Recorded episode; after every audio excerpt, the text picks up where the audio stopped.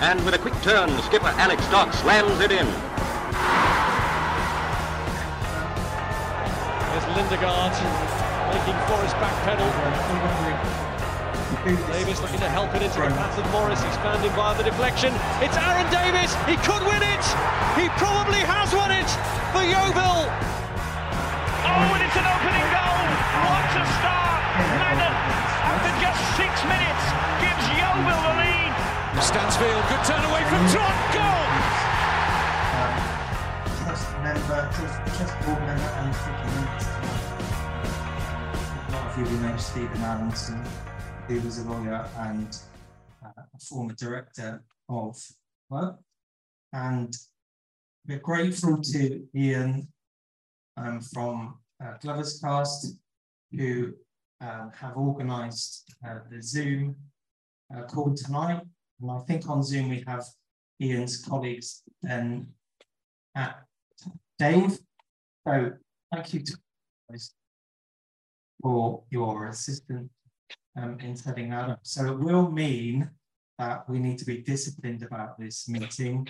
Uh, so we, we need people to raise their hands if they've got a question, and we will need to stop at certain points so that we can take um, questions from people in Zoom, on the Zoom call.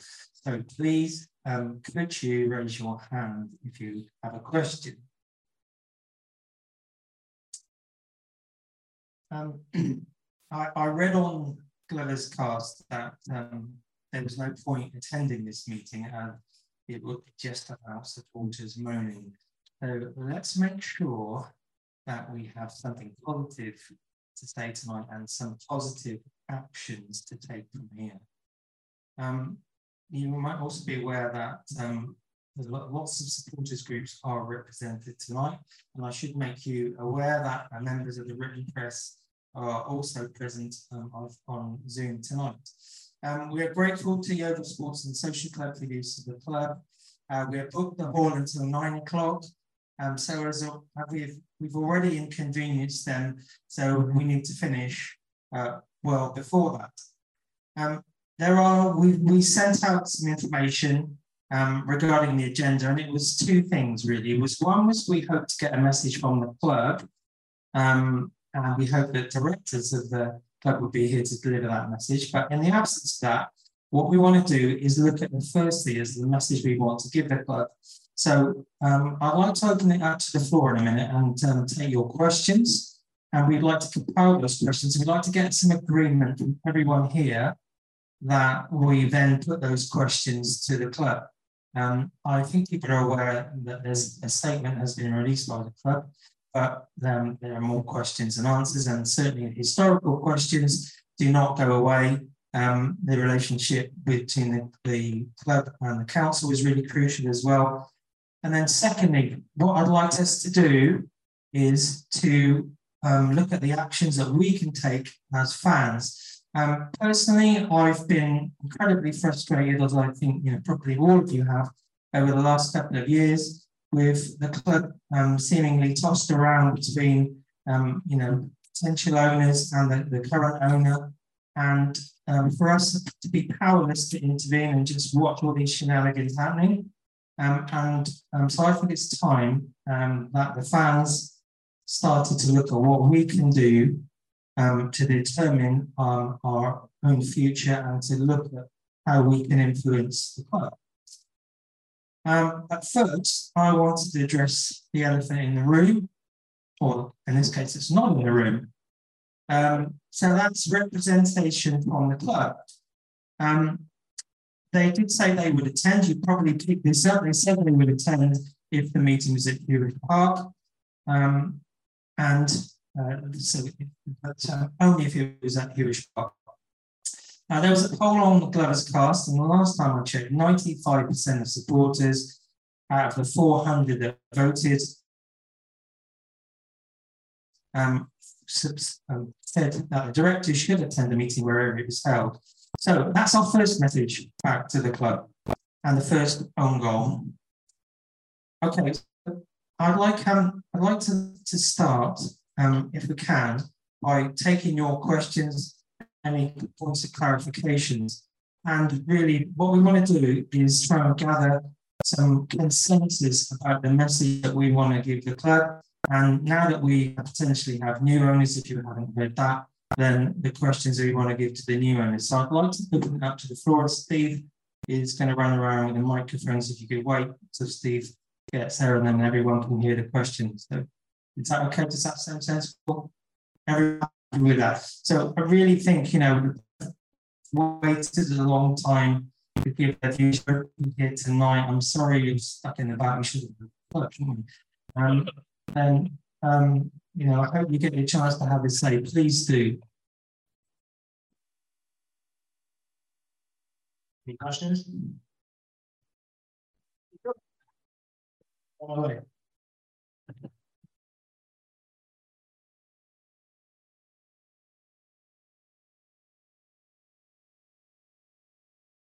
evening, everybody. Uh, somebody uh, like-minded.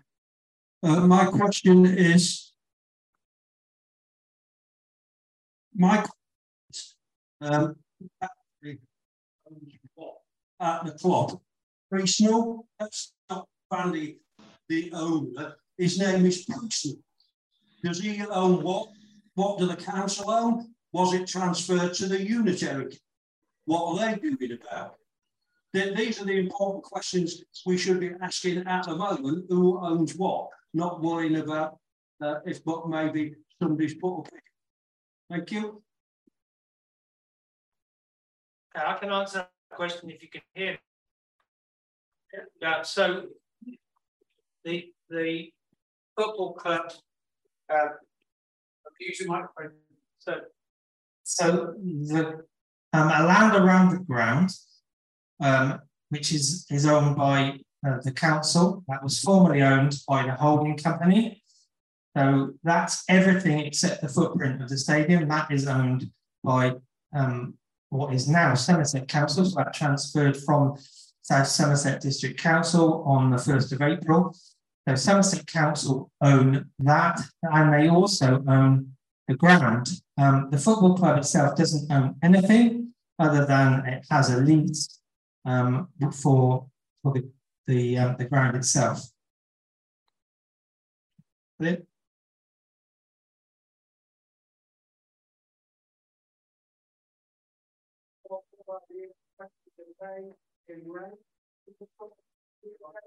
Well, we believe it's seven percent of the purchase price, and I think have uh, them. it's sort of out there in the public domain now. That's about two hundred thousand pounds a year, so fifty thousand pounds a quarter is what is, I think, out there in the public domain.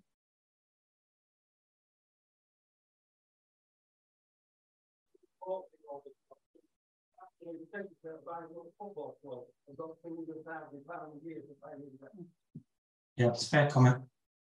Okay, uh, next question. From any points? Might go on over here.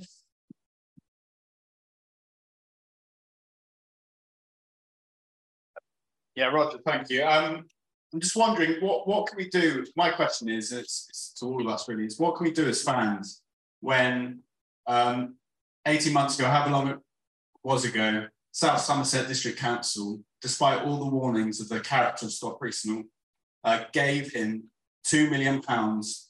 That money's gone to the extent that we couldn't pay, pay our players on time.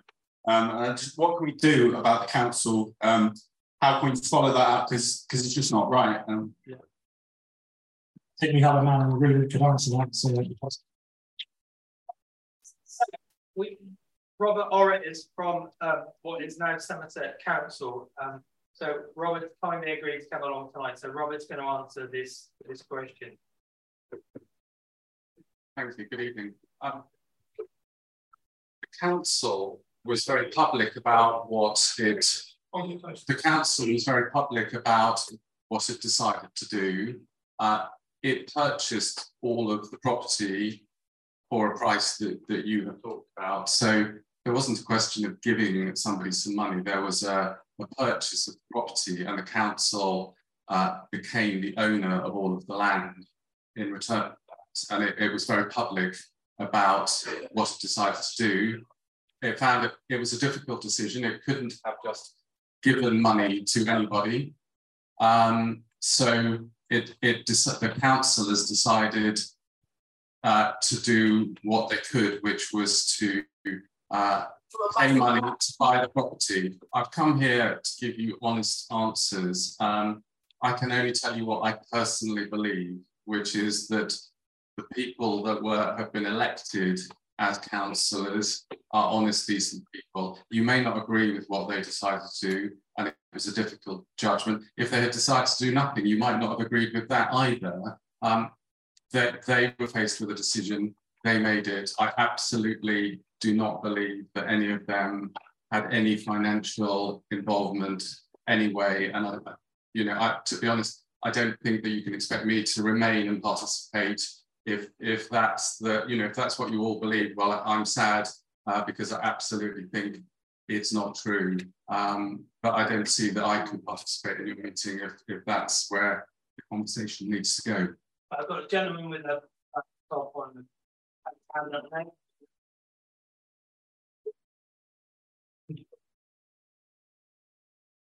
Thank you. My question was around the buyback clause. And so was the was the council aware that the buyback clause was going to the holding company, which was owned by Scott Priest, nothing to do with the club. So only Scott Priest could buy that back. So therefore no benefit to the club.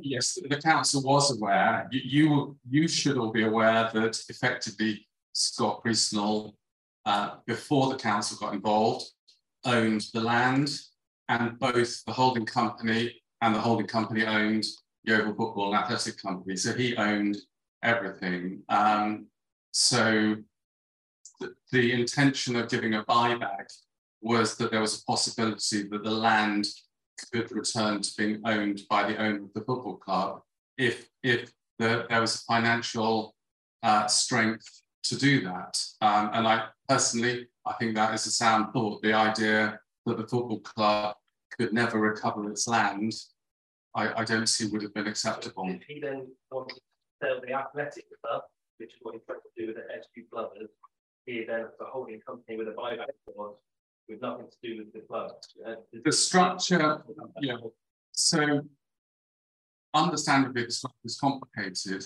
I don't think that it is realistically possible to separate the football and athletic club as an entity from the, the ownership because, for example, well, they are two legal entities, but the, the, the documents tie together. So, for example, if, um, as seemed possible with the, the, the people who, were temporarily appearing to be the owners, if they operate a football club, if they got into financial difficulties, that that would not only lead to losing the leases, but it would also cause the buyback to be cancelled. They're they're effectively all tied up in one package. Okay, gentleman over here. Uh, my name's uh, Derek Hamilton. I'm currently uh, based up in uh, based up in Bristol.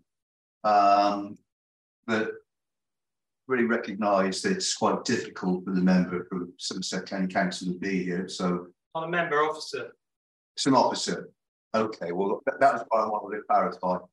But my question was, we know the asset is transferred to Somerset County Council. Does the accountability for the process of decision making undertaken by South Somerset District Council also transfer to Somerset County Council. And the reason I say that is in terms of what I've looked at, I think that Somerset District Council are uh, vulnerable to investigation under the 1999 Local Government Act in terms of um, good value and maybe also maladministration. So one can bound around, uh, you know, accusations, but I think that probably if there's no process that can be followed accountability, then in terms of following that line with uh, local democracy, we may have come to an end. So to go back to my question, is the assets being transferred as accountability?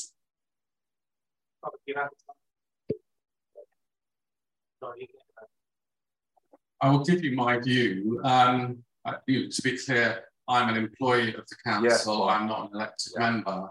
Um, and, and others may know more about this than I do. But as I understand it, all five councils, so the four districts and the county council, are all now Somerset Council. So anything that was to do with South Somerset District Council still exists and is to do with Somerset Council. So I don't think the reorganisation removes any responsibility. Um, I, you know, I, I, don't want anyone to think I'm making any comment on on what you just said. Um, asking you, you know, so the question of continuity. Yeah. Um, there's a, a piece of legislation that effectively makes all of those councils simply become one new council, for everything to do with them all passes over.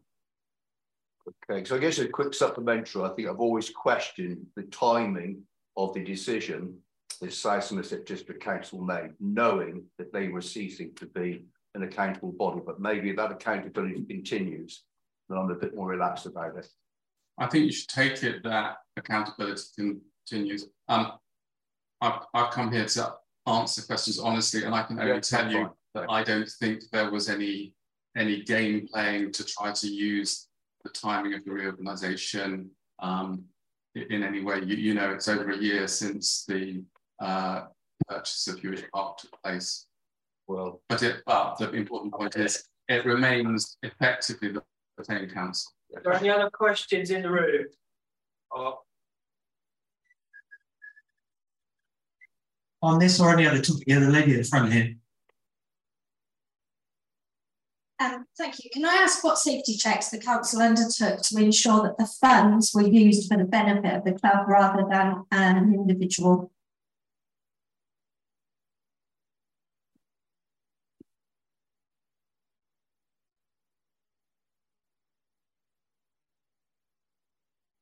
Council bought a property from the football club. Um, a substantial part of what was paid was used to pay debts that, that the football, you know, I'm, I'm not going to bandy whether the football club is different from the owner. Sometimes people will want it to be one and the same and sometimes differently. The football club had um, borrowings secured against the land and the council couldn't buy the land if it was going to sit behind a bank in, in the the priorities. So it knew that some of the money must be used to pay off previous debts because the, transaction couldn't progress. After that, the council was always clear that it was not getting involved in any aspect of running the football club.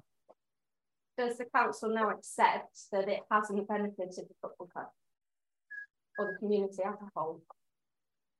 That deal has had no benefit to Yeovil Town Football Club or its supporters? Well, I think time, honestly, time will tell. Um, the the, the play up, can't play up. No, no, I, I understand. But at the time, at the time the approach was made, the perspective was that the football club would, would run out of money and go bust. The judgment that members considered was was there an intervention they could make that gave some hope that the football club would not go bust. And it was as simple as that. And the task that I was given was to try to create a property sale and lease back, which is what the council did. And thus far, the football club has not gone bust. And, and essentially, that was that was the principal uh, objective of doing it. What happens if you can't pay them rent? Will the council evict? Has the rent been paid? Uh, the, one, one at a time. Okay, so there isn't a question of the rent yet being paid because the first year was was rent free. So um, we're a, a, a, week or two short of there being a point where rent starts to come due. So there's nothing. What, there's nothing that. May? No, it was the 17th of May was the date on the contract, and that would be the date that the first rent invoice is due. And I've got I've got somebody at the back who wants to so there's a gentleman here that. Oh, thank you. Hi, Steve. Hi. Um, David Bell. I've been involved with the club for several years for various reasons. Some of you may not recognise me because I've been to public meetings. And I was once accused of being um, at a public meeting on behalf of the club, which was rare at the time. Now, the way it's done tonight, I think you'll see why there isn't a member of the club here. Um, I think no matter how we look at it, from my research, a legal transaction has taken place. Um, the Glovers Trust and, and the general uh, spectators in, in the ground weren't part of that, and in, in a way, why should we be? Um, from the point of view of what's it done for us, uh, presumably the club now has got rid of some of its debts, I would hope, with that amount of money. Um, but we've got to accept that when the current owner, and I believe Scott Bristol is the current owner, uh, came into it, he borrowed a vast amount of money, which was set against the club. Now, the gentleman over here from, from the county council has just explained to you about the little bit about the transaction and the process. And I think that the county councillors and the district councillors at the time probably went into it believing that they were actually trying to buoy up the club a bit and get rid of some of the, uh, the, the, financial problems. Um, you know, it, it, it's dreadful, isn't it, that the staff weren't paid on time. You know, how do you run a business like that? Um, so from my point of view, um, it would appear that we are where we are. Talking about it like this really doesn't take us forward. So what I would recommend you, you do is think about things to take us forward rather than where we are. Thank you. Okay, thank, thank you. Uh, we are going to think about things to take us forward, but we need to understand where we where we come from. And uh, I have a question to to Robert because um, I think it's fairly clear that, that you know I've been very.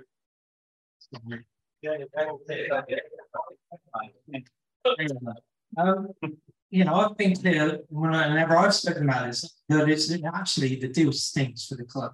I think the deal stinks the people of, of South Somerset as well. And the negotiation and the complication of buying a club without a ground and then having to get the agreement of the of the um, the, the guy who is owner of the club because he's the only one who's got the right to buy it back for the next three years. And this is what has, you know, excuse my language, has buggered us up completely. And for the next three years, Scott Priestnall is the only person who can buy back the land that used to be ours and the ground.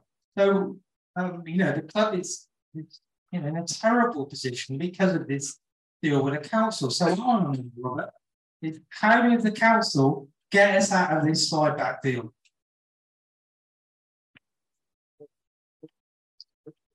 Um, first, firstly, I need to correct what you said. Um, the, the contract for the buyback clause is with the holdings company, and whoever owns that has has the buyback. So if somebody buys the football club and the companies, they gain the buyback clause, and the, the new owner of, of them becomes able to buy buy the property back. There is the issue that 2.8 million pounds of public money was put out, and to get to get the land back, council has to have its money back uh, because it, that was the only justifiable basis to go forwards. Um, so that there's a, a, substantial amount of money involved, but the contracts, none of them are with Scott Priestley personally, and uh, anything that happens depends on what he does in terms and, and what a buyer is prepared to do in terms of buying and selling the, the companies that are within the football club ownership. Okay, Robert, I understand technicality. Yeah, well, you all know that that that um, you know Mr. Priestnall's uh, long long term plan here is to develop the land, right? So he's not going to give up that option. Um, you know that would be the last resort. So, what can we do to break the buyback agreement? Uh, you can't do anything. It's a, you know there, there are legal contracts in place. Um, I, guess if you had a large numbers of millions of pounds, you could do anything you wanted to. But um, if you haven't got money, um, I don't see that you get close to it. And the council, you, I understand that you, you never agreed with the council's decision, but I hope you'll all respect that, that, that people weighed up the option and they decided that's what they should do. And to protect the, the amount of money that was put in, they became the owners of, the land, and it can be reversed, but by by the holdings company. Um, I, I, think the point I would make to you, which perhaps gives a, a small amount of comfort, is that I think it's very difficult for Scott Priestnall or whoever is the owner until they buy the land back. I think it's very difficult to unstitch all of the arrangements. So talking about the football and athletic club and the holdings company as if they can be separated, I think is very, very difficult to do. Gentlemen here. When, when the council gave SB or the club the 2.8 million to clear debts, etc., how much debt the club have?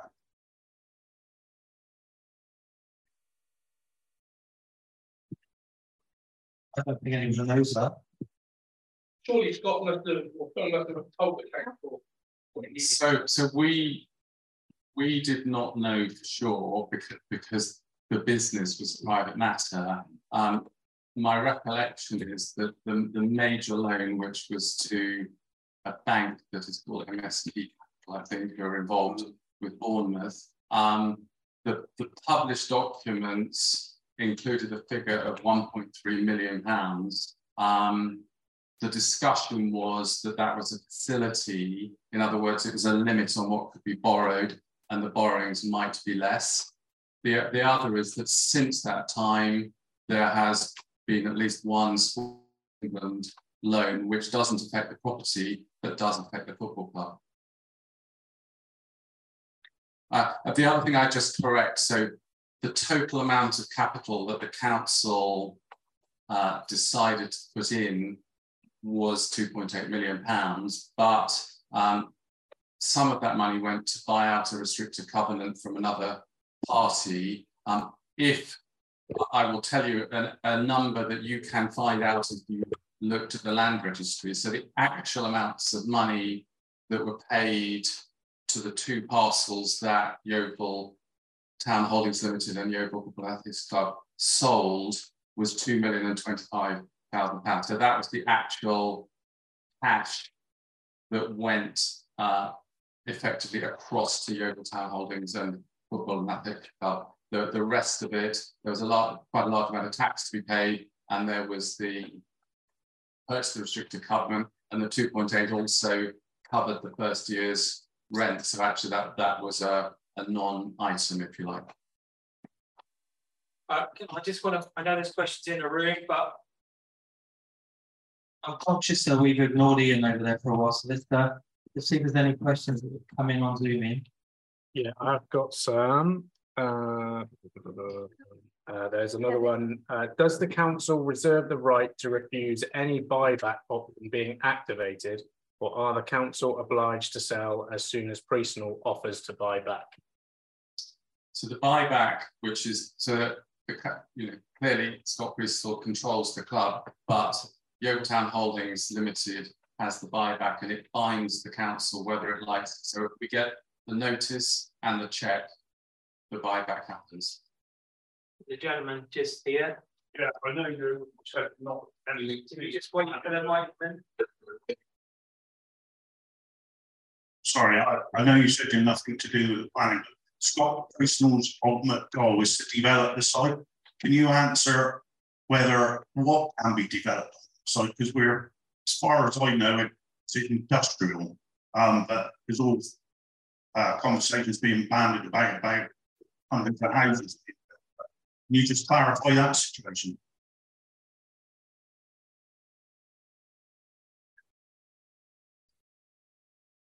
Honestly, I don't think I can. Um, as I understand it, the, the, the local planning policy for that land would either see it as being to do with sport or to do with employment. Um, I think there was a planning application a lot of years ago that was for the rate linked to the range and a retail scheme which didn't get consent, but that was that was a possibility. Um,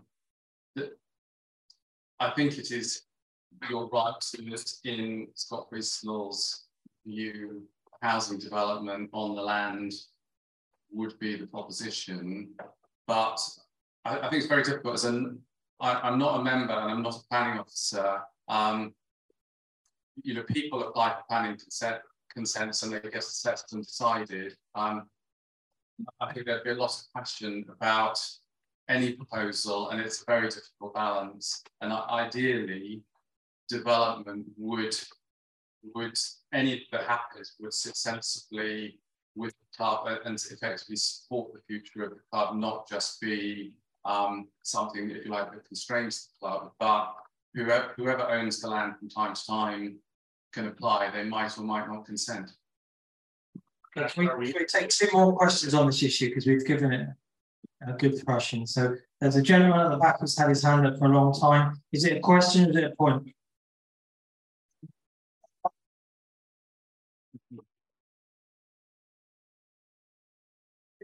Um, just a couple, a couple of points to start with.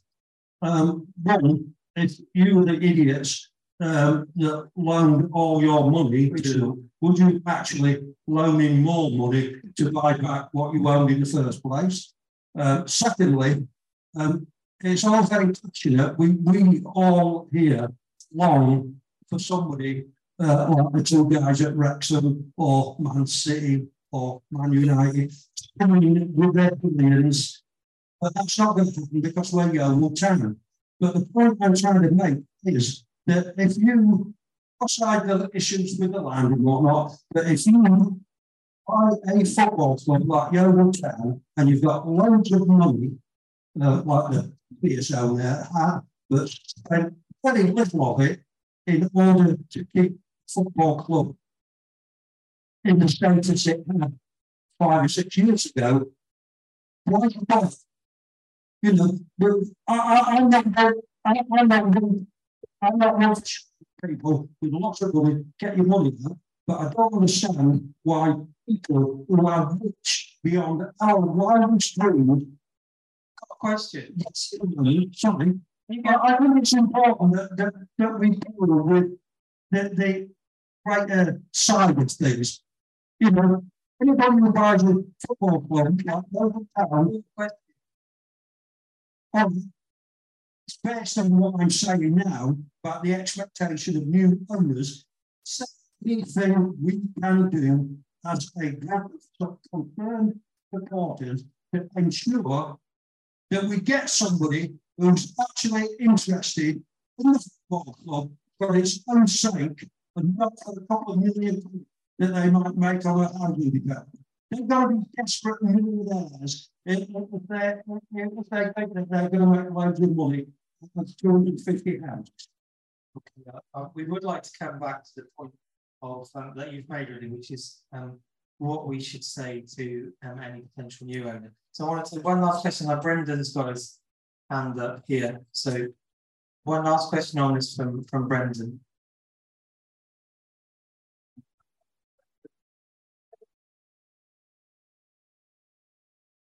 Mr. Orrick, good evening to you. Uh, you may recall that uh, I had the pleasure of being the chairman. I had the pleasure of being the chairman of the Glovers Trust at the time that the uh, the council made their decision to uh, sell the club. We had several conversations prior to that meeting and after that meeting, and I will say that you were very accommodating to the Glovers Trust you gave us as much detail as you possibly could. You were the senior officer in the deal. That's correct, I think. You looked at it as a purely commercial operation, not having any bias towards or against Yeovil Town Football Club. Were the county council, sorry, were Somerset district councillors advised of some of the points that the Glovers Trust made as to the what shall we say, the nature of Mr. Priestnall? And if they were, are you aware if any of them did any diligent, due diligence upon Mr. Priestnall before giving him the deal that he's got?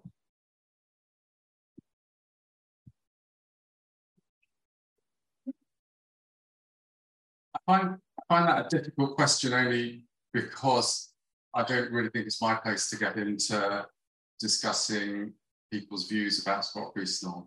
Um, the approach to council was a difficult, a difficult situation um, because you're, you're right. From I, I did the the the work on this job.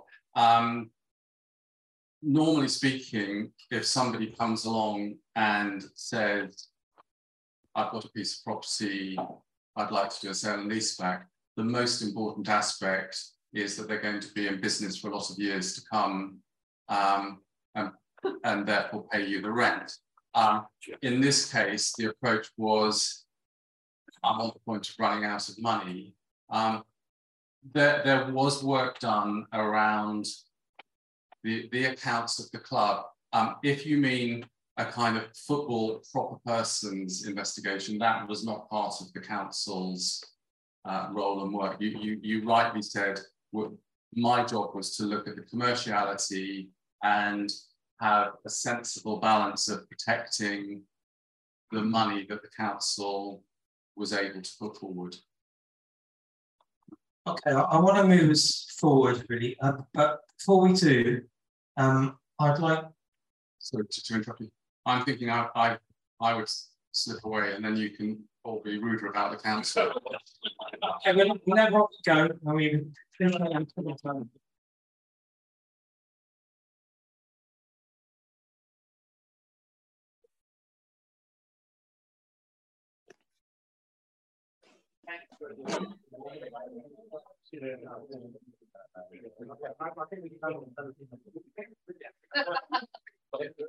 okay, so just before you, you come to, um, Robert was very brave to come in today. Um, and we all know that this, you know, I think we all know, don't we, that that deal absolutely stinks.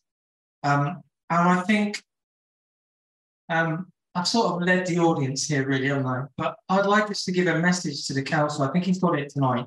But I think we need to give a message to the council. We've got new councillors, we've got new officers. I think we need to give a message to the council. So I want your agreement um, that we write um, as a group of fans, not just the Glovers Trust, but as a group of fans here tonight, um, on behalf of this meeting to the council. We asked for an urgent meeting with them. And I think uppermost in my mind is the question I asked Robert, which is how did we get out of buyback? What are the, what are the conditions that we can do to try and get the club out of buyback? And should, for instance, um, the, the, somebody come forward to buy the club, then we want the council to be much more proactive in terms of doing their due diligence on that person.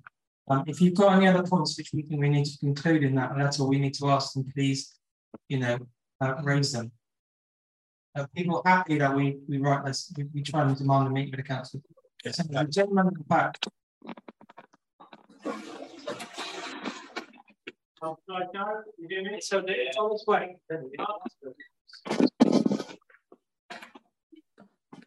Yeah, that's fine. Um, it just seems to me that the piece of land that is there is worthless.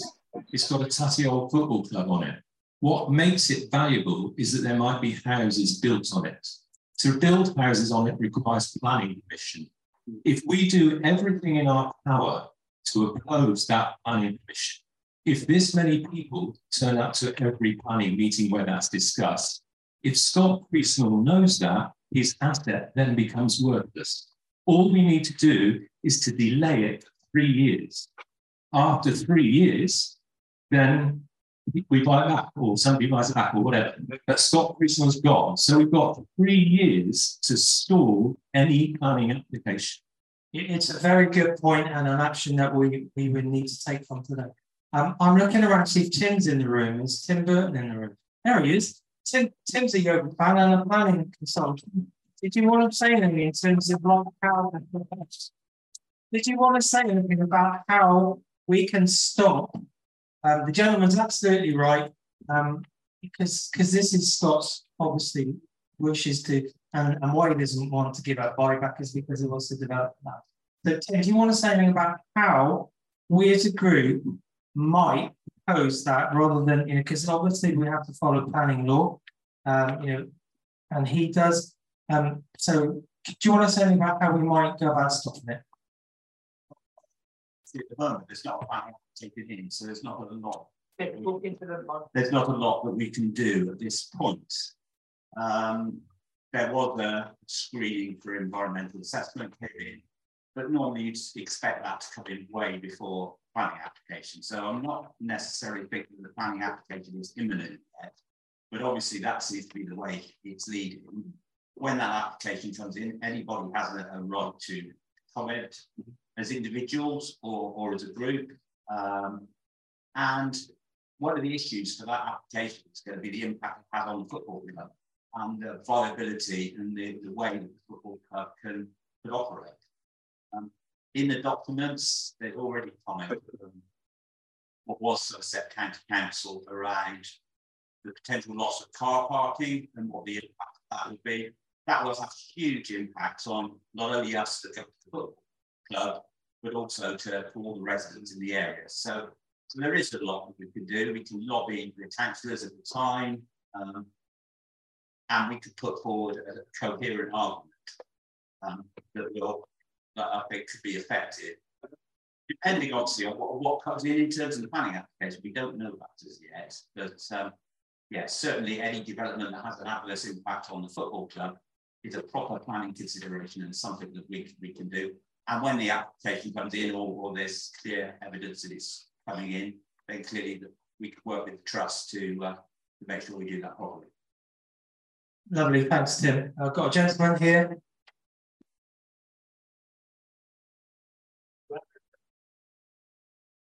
I've got a question for Steve, really, because you, you'll know what it is. Um, is the land outside the stadium, and by that I mean even the 3G pitch, still public open space?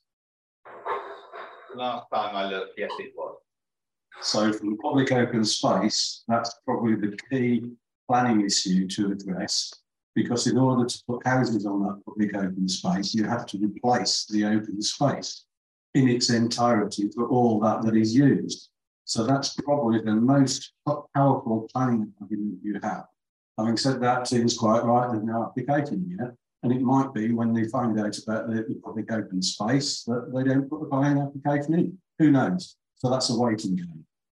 Thanks. That's, that's absolutely right. And I think there are some real planning issues if anybody wanted to develop it. And that therefore should get at least some modicum of comfort um, to the plan here today. Thanks, Steve.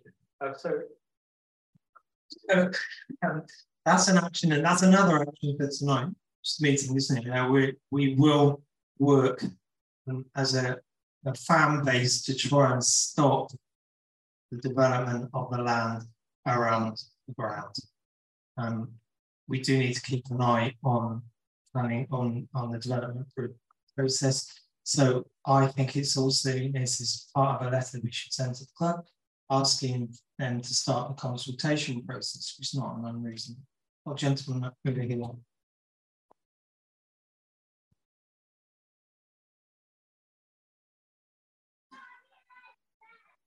When was it changed from sports only and to be able to put housing on it?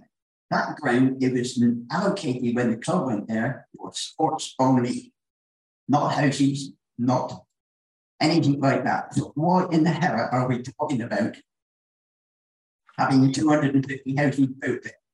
I, I just want because so in for sport has it been or not? I, I don't believe it's been changed. Um, it might correct me, but uh, there, it's only, it, as I understand it, it only applies to the pitches. So if you move the pitches somewhere else, you can develop the land. And Scott's coming plan is to develop um, the strip of land down the side of uh, the Western Avenue, um, move, which won't get planning permission. So to move all of the sports pitches there, then it's sold to Select.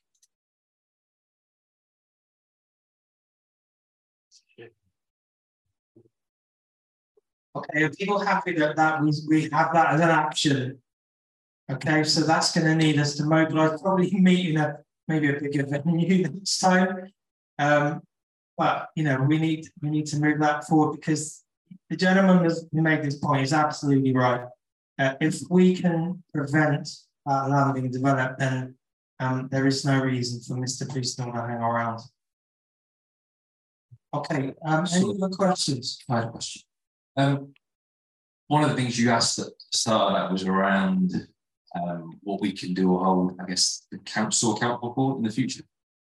And I guess being a Yeovil fan, it, it, and not, not associated to the membership part of the Glovers Trust, um, we seem to have a lot of disparate supporters, um, supports groups. And I think that makes it difficult for the council to know who to speak to at the right time.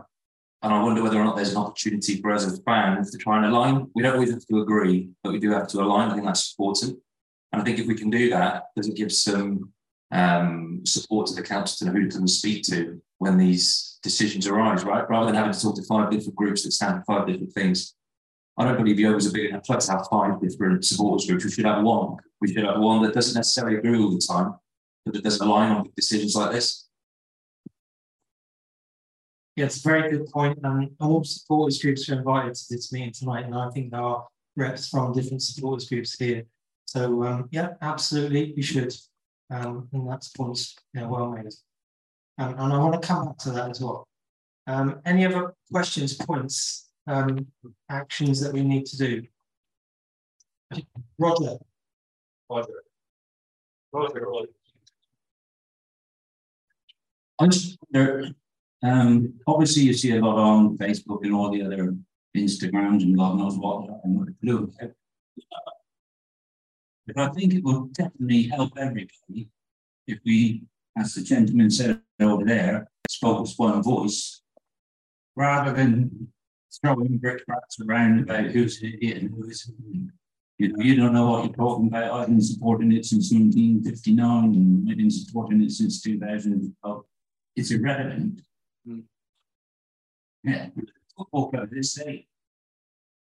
I asked somebody was going to get into the National League to ask about the goings on of Scott Wilson. Ian, can I check if we got any questions from Zoom? Got a lot of scrolling to do. Um, okay, before you do that, any questions in the room? Bad one. Just wondering, so thinking about the fact that we're all here and we're shouting at the club from the outside and they won't engage with us, they won't even turn up, they don't have the decency to do that. Um, what what can we do to, I know it's part of the Glovers Trust vision, but but someone mentioned Rob and Ryan at Wrexham the other day, if you watched the documentary, their situation a few years ago was very similar to where we are now. And it wasn't Rob and Ryan that saved the club, it was the fans. Um, so what can we do to seriously take that step of, of getting serious fan representation that can't be ignored and mugged off? Thanks, Mike. And that was going to be the second part of the meeting. So we may as well move on to that now. What can we as fans do? I mean, I'd like to I'd like to ask you all a question first of all, because I know what I think about this. But how do people feel about having a long-term aim to take a stake in our club? so that we, you know, stop having these clowns managing our club and that we are not sort of wavering in the wind and that the plaything of some rich person. How do people feel about having a long-term ambition to uh, buy a stake in our club with a view to taking 51% at some time in the future? I know, you know, I know people say, oh, well, you know, that's impossible. How are we ever going to do it? But there are examples around the country um, of where it's been done. Um, so I, would like to take the temperature of the room tonight because I have a proposal I'd like to put at the end of it. Stevie, where are you? There's like 200 people in this meeting, and there's like 500 people online. Apologies, apologies for speaking again, but um, I'm a Yeovil fan, but an Exeter City supporter. I'll explain that Yeovil's my, Yeovil's my heart. Yeovil's where I'm at. But actually, since living in Exeter for the last 40 years, I go and watch Exeter. It's a fan-owned club. 20 years ago, it was like this. The difference, I say in inverted commas, was it was run by a couple of crooks and the fans took it over. The fans took it over. That club now, when you go to see Exeter City, I hate to say it, but watching Exeter City and the whole experience of being at that club is the totally the opposite of being at Yeovil. Yeovil could be like that if the fans banded together. It's a similar sized club. It's in a similar area. It could really be. It could be a really positive thing. So, kind of making that into a point, I think having as much contact with Exeter City, who are 45 miles down the road, would be a really good start. And I know you've already done quite a bit of that. That's a great introduction, actually. Steve's going to make a point, and I'm going to read your letter. Um, I, I was the lawyer who acted when Exeter went bust, and actually the fans then and the trust came in. But unfortunately, it had to go bust before that happened. Um, the difficulty that any business has, company has, if you've got someone who owns it, they're the ones who can sell it. That's basic private limited company. So, you know, we have to bear that in mind. Like it or not like it or whatever, um, at the moment, there is somebody who owns 92% of both of the companies that are interlinked. And, and, and that's something that obviously has to be considered. I think there's a bigger point, which is around corporate governance and the FA, Football League Board, in terms of who they are prepared to let know football clubs. But that's a bigger issue that many people have talked about. And again, it's something you wanted to do, you know, pressure on that. Uh, uh um, you know, we keep talking about independent regulators coming in, etc., because the country is littered with football clubs, sadly, in situations like Yeovil. Okay, so I'm going to follow up on that gentleman's point. I'm not going to totally ignore Steve, but he's trying to piss on our bones. so this is a letter, right? And it's uh, from a guy called Nick Hawker, who you probably don't know. But anyway, it says, Dear Roger, uh, to start, my sincere apologies for not being uh, there in person tonight. We've had a family bereavement that is absorbing so much time. I recall being in Yeovil along with the, the trust chairman, the then trust chairman, Lawrence Overand, and supporters direct, now merged with the Footballers um, Supporters Association to help launch the Glovers Trust. I still have a pin badge that one of your supporters kindly gave me as a thank you.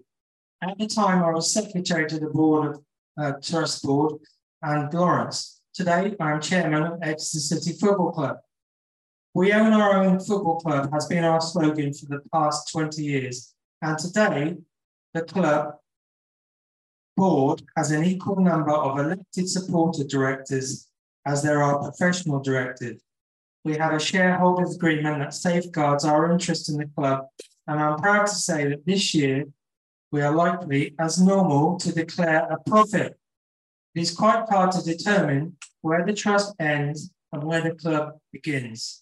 Trustees interviewed potential replacements when Matt Taylor left the club for Rotherham, and recently we published our supporters' annual review of finances. You can obtain a copy from the website. Supporter ownership of the football club is achievable. We took over the club when it was 4 million in debt, and that was 4 million 20 years ago. I won't pretend it's easy, and there's certainly some bad days. But last year, myself and other trustees travelled on the open top bus with the players for our promotional parade. Every bit of difficulty and head in hands moment became worthwhile. I've sat in the Royal Box at playoff finals. We lost. And I attended EFL meetings, always with a view of representing our supporters. Before all of this, I was just a supporter in the cheaper stand, whose only contact with the club was from the seat. Today, I help determine the playing budget which the Trust authorises. The Southwest needs Yeovil Town. Somerset needs a team in the EFL. You have a rich and proud heritage that I would urge you to come together and protect. Whatever awaits you next season, please be sure that you take every opportunity to influence it. We'd love to play you for the Brian Lomax Trophy sometime. Again, my apologies for not being able, being able to be there. I'll cut anything you ask me and help in any way I can going forward. Come on, you Glovers, from Nick Hawker.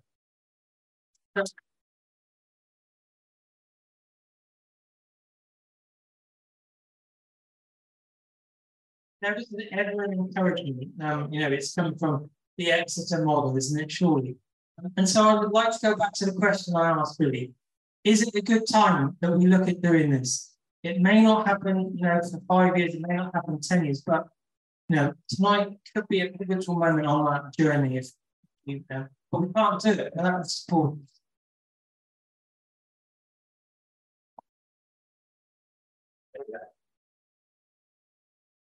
Just listening to what uh, what Stephen said in terms of it takes uh, someone who wants to sell, uh, and that uh, seems that with Exeter had to go into administration first for that to happen. Uh, also, given that um, Matt Ugler, Lance Ugler, part of the Ugler Foundation, could not seem to wrestle uh, our club from Scott Priestnall, um, what chance us wrestling in Slough?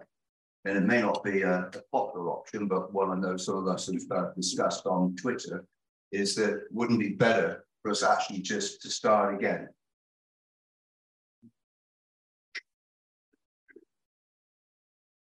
Yeah, gentleman. No one heard about heavier part of the today.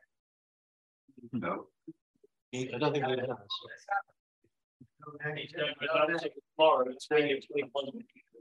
We, we have heard that the club's been sold, yeah.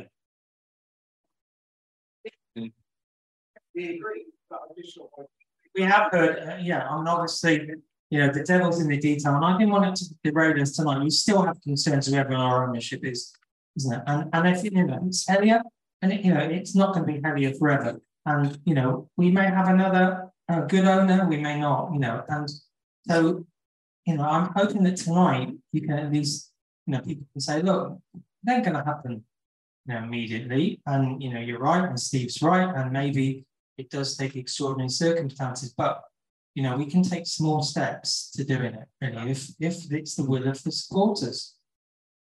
Is it? Yeah. Yeah. Thank you. Okay, so I, I have a I have a, a gentleman here who wants to ask a question first. I just say, can you, can, can you not be that? Said we're going to put some money in the club. If we're prepared to pay 200, 300 pounds to be supporters, are we going to have the balls and my hand in their pocket? And that's the only way we're going to do it. We can bandy the words around and try and do everything, the planning permission side of it. But at the end of the day, we're going to have to pay if we're going to do anything. You're absolutely right, and we will. Um, and there's ways of doing that. Um, and, and I think as I think both Steve and this gentleman here said, there needs to be a willing buyer and a willing seller. And we've got no chance at the moment because we haven't got a willing seller. But what we can do is start making plans and make plans because at the moment it feels like we're just reacting and it feels like we've been reacting for years. And you know, it's time for us to start putting our own plans in place. Um, and you know, even if it takes us 20 years to, to get hold of the book, you know, it may be that you know part of our strategy is that we set up a, a fighting fund. People can, you know, contribute to a fighting fund so that when we're ready, we do have a bit of money to take on the club. We do have, you know, the club's got powerful friends. Um, and the club's got influential friends, and you all know this. Um, and you know, it's about time we called some of those in as well. Ian, any questions on, on Zoom? Oh, here, can no. Okay, so, so I so I have a proposal tonight, right? And and I, I hope you all agree. That I'd like to say, set up what was we were calling a Save Our Club group. And it's a terrible name, but a group of um, representing all supporters, so um, members from every supported group, and professional people that we can persuade who are Yeovil fans to join us. Um, I'd like that group um, to meet and to plan our future and to talk with you as fans about its progress all through. Because I don't think it's something the Glovers Contest Trust can do, and I think it's any other group can do. I think it needs to come in together of all our fans um, to set up a, a, small working group to plan our future um, and look at scenario planning. What happens if we go out with, you know, administration? If that was to happen in the next few months, we'd be scrabbling around. So what happens if we go into administration? What happens if we get a new owner? What's the questions we want to give the new owner? What's our long, short and long-term strategy? So, I mean, how do people feel about that? Can I ask Steve a couple of questions? One is how long did the Exeter um, fans take to get the process, yeah. get the process underway? And did they seek external backing, or was it just the uh, the spectators that provided the funding? Who did they buy the ground back from? How much did it cost? No, they're not only ground. It was a long process, um, but I guess the fact that they had gone in, into company voluntary arrangement made it easier because they were dealing therefore with external people rather than back to the current owners or whatever that they had. Um, but yeah, look, it was a very long journey uh, and with lots of twists and turns on the way. But yeah, fair play to them. You know, I love Exeter uh, and they've done it very well. And they've got some hugely committed people who've done that. And, and it is true, the trust do work it properly. Yeah. What did they get external funding? No, no.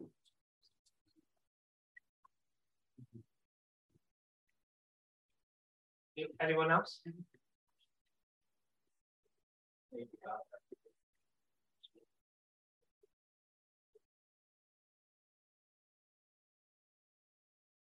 There's a lot of Town fans that got had Town football club shares, and they were transferred over to Town Holdings when John Fry and Hayward took over, or decided to go to Town Holdings we've still got those shares, and I'm sure there's a lot of other fans who've got those shares as well, but they're all under the Yeovil Town Holdings Limited. But we've never had any conversation or literature or anything from Policeman all the time he's in, in charge. Why, you know, why have they been able to go ahead without even contacting any of the fans that already had shares? Yeah, I see you're right, and I'm one of those with shares as well. Um, and um, uh, the problem is that Mr. Priestnall owns 92%. And in company law, if you own something like that, then I'm afraid you have the power effectively to run roughshod. There are legal procedures that people who are minority shareholders can do, but bluntly, they're incredibly expensive. And probably pretty difficult. That's the problem with somebody who owns almost 100% of anything. Um, so, you know, it all comes back to that. I mean, if I can try and be optimistic, uh, and I've read the statement like everybody else has, and you know, it only says agreement, etc. Um, let us hope that if it does go through, that it is somebody who dare I say, was when I first got involved, called John Goddard Watts, who was a local businessman who made a lot of money, bless him, now no longer with us through Screwfix, and wanted to give it back to the community. And that's what he did, and it was his way of giving back. That's why I'm passionate about local people who've made some money doing things for their local football clubs, and that's the way it works. It's not, I'm afraid, when people from outside come in. Maybe Wrexham's a, a, a, an exception, uh, but normally, of course, the successful clubs are those that build with the community and the business people who've made money in the community and want to give back. So let us hope. I'll try and be optimistic. Um, obviously, it's subject to a non-disclosure and all that, and lawyers things going through. That maybe there's a twinkling of light. But at the moment, you're absolutely right. I'm afraid with Scott Priestnall owning the whole lot, it is difficult. Now, anybody who does buy, let us hope, therefore they buy holdings as well and therefore get the benefit of the buyback agreement. Because if they are the right people and get the benefit of the buyback agreement, then it may be, of course, that they will want to um, bring the ownership of both the land and the, the, the, football pitch all together and bring it as it was, uh, dare I say, pre um, Norman Hayward and John Fry. And that's the dream. Maybe I, I've got my optimistic hat on tonight, but that's what all you guys surely, and what I want as well, should be hoping and praying for. You start. Yeah.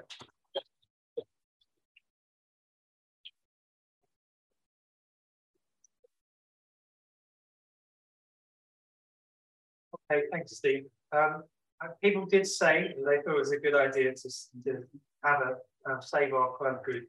Can we just have a show of hands, really? Because I think it's really important. Um, are people in favour of us forming a group that looks at our long-term strategy and how we as fans can have a stake in our own club? If you just raise your hand if you're in agreement on that, please. Okay, is there anyone against that? Okay, so thank you very much. It is the Woodland meeting, and you know we will take that forward now. Um, there are a few other actions that the tonight's meeting is has sort of brought forward. One of which is a letter to the council. Again, are we all happy that we write a letter to the council? Yeah. Thank you. Um, it's been suggested that we write to the sports minutes there with our concerns. Um, I think we also said we'd write to the National League So, Is a meeting happy that we do that? Yeah. yeah. yeah. Do the FA as well. I'm on, yeah. I'm on, a, I'm on a roll here. FA as well. And the, and the FA, thank you, Steve. Yeah, yeah. Sounds like it's Bradford Town as well. Allegedly. um, right, the, the last thing is, and this, this slightly changed, is that I was going to suggest we write a letter to the club because there's a lot of a lot of you have raised points. Um,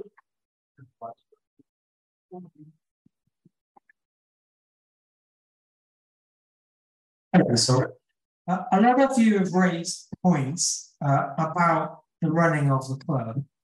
Um, and whilst we potentially have a new owner, I think these questions still relevant. So um, so the questions that are that have been raised tonight and the questions that that I have are um, around know, financial affairs, for, for instance, um, how is the club currently being financed and who's paid the wages of the staff? Um, please provide a breakdown of how the two, just over 2 million received from SSDC was spent allocated. Please provide a breakdown of the 1 million, of where the 1 million pounds sports council loan has allocated. Please let us know how the 52,000 pounds raised by supporters uh, was used, um, how the club will meet the rent payments from Somerset Council, which as we heard tonight is due on the 17th. Um, uh, then there's uh, some questions about ownership, which sort of moved on a bit really, but it'd still be good to to hear what how to deal with SU Glovers fell apart. And then as a, what we talked about, which is about the development of land, a timetable for consultation with plans as well. So I think there's enough there to put a, a letter still to Scott, Scott Priestnall. Um, there's still questions that need to be answered. People happy that we, we send that letter to Scott Priestnall? It won't answer, but, but this needs to be an open letter that goes in the press, I think.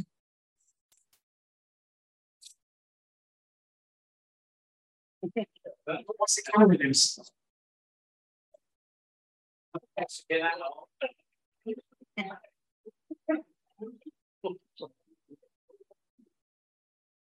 Okay, so I think that that's it really. And if people have got other points they, they desperately want to read, we have uh, there's a gentleman there, and I'll come back to Rob as well. But so far we've got um, a letter to, to the club, an open letter to the club.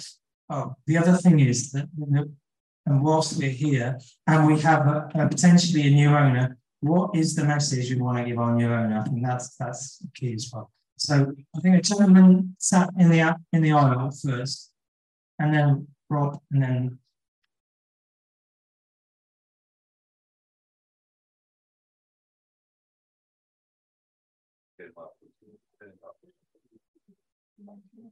I understand that uh, when we started this trust, I'm not quite sure how many years ago it was now, it's probably five, six years ago. I understood the idea of this trust was to get a member on the board. Now, if we did have a member on the board at that precise time, I know that's when Mr. Price inside, we would have a lot of these answers tonight. But unfortunately, this hasn't happened. Is there any reason why it didn't happen?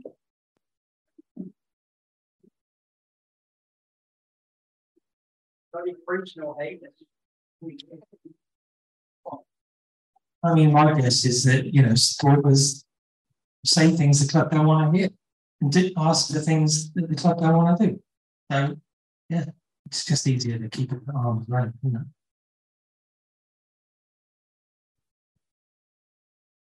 Um, just to add to the list of questions you've got there, I think they're all fine, but I think it's also important to tell the club how much they've let us down. Um, they've treated us with absolute contempt. They don't talk to us. Um, it's the easiest thing to do, right? Business or whatever it is, just talk.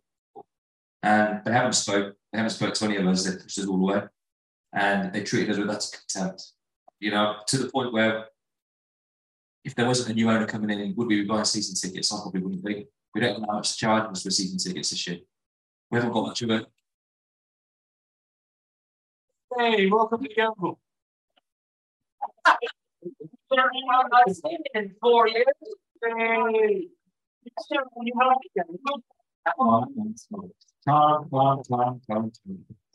Oh.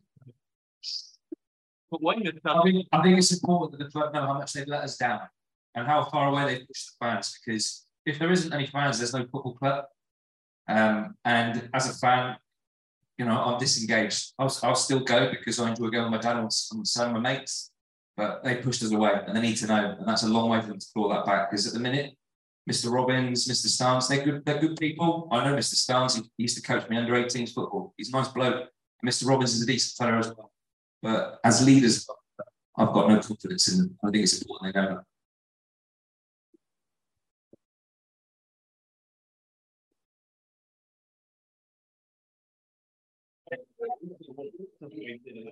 Somebody else had a question as well. Yeah. Uh-huh. Lady, where, where, where?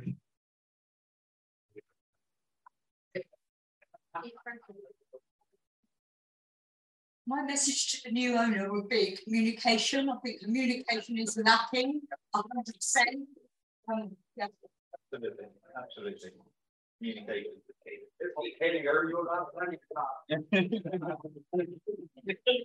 uh, just,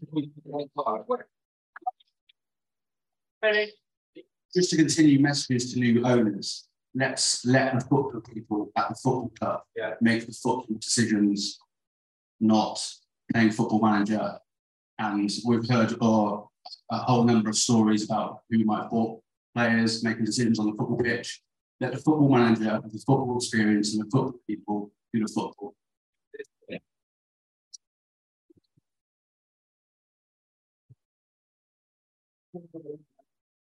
Any any other messages to the new owner?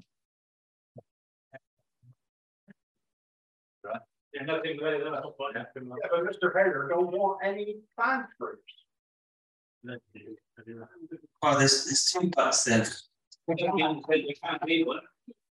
Okay, so perhaps the message is then to the new owner that we want you to respect the fans groups.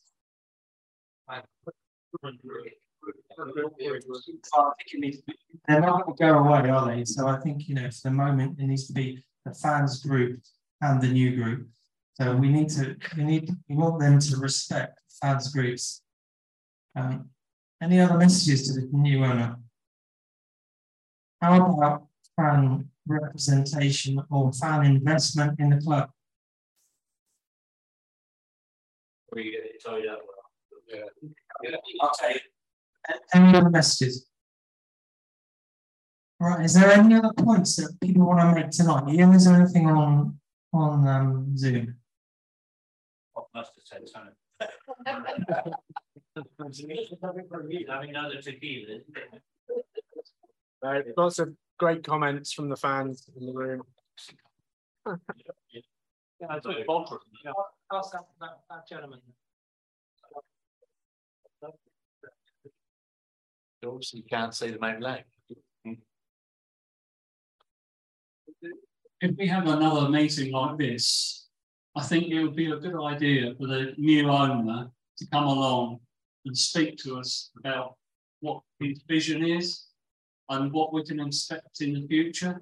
Maybe we can, you know, create some sort of um, position where, you know, everyone knows what's going on and, and can move on to the future rather than dwelling on the past move on and, and go to the future in a in a new renewed way, in a better way. Thank you. Professor, I think I think we're done unless anyone's got anything really pressing. We have some resolutions. If you want to stay in touch, then Mike here um, has got a pad. If you want to leave your um, contact details with Mike, whether it's telephone or email. Um, please, and we'll try and our best to, to keep you up to date with developments and particularly what was going to happen with the new group. Um, so please stay in touch with us because there's a lot of us here because we're in crisis. We need the same number of people back when we're, you know, when we're doing okay, don't we? And so please stay in touch and come back to public meetings. I want to finish by thanking uh, the social club here and, and Derek in particular. When I found to, to book this, which was before offered HP, um, when I found to book it, um, he said, "Oh, I'll see if I can do a deal on, on it." And uh, I said, "Oh, are you a Yeovil fan?" And he said, "Well, we're all Yeovil fans, aren't we?" Um, and he's right, isn't he? You know, it's the, the club's important to us all. It's precious to us all, but it's important to Yeovil and it's important to the community. And yeah, let's let's um, into action and, and keep it precious to our heart. Thank you very much, everyone, coming tonight. Steve Vincent. Yeah. Can I just say, um, on behalf of you all, I'm sure well done to Roger for handling a difficult meeting. And, and if you look at the number of people here, that's really encouraging. Let's hope this statement, we could take it with glass half full rather than glass half empty. Let's, and let's hope that we can move forward in the next few days. And I totally agree with you. Communication, communication, communication. That's the sin of the age, but the key to everything.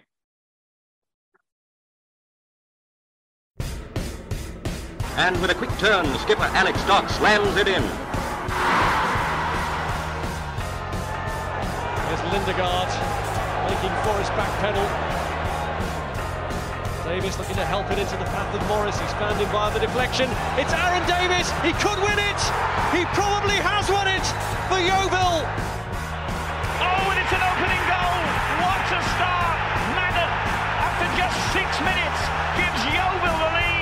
Stansfield, good turn away from Trott. Goal!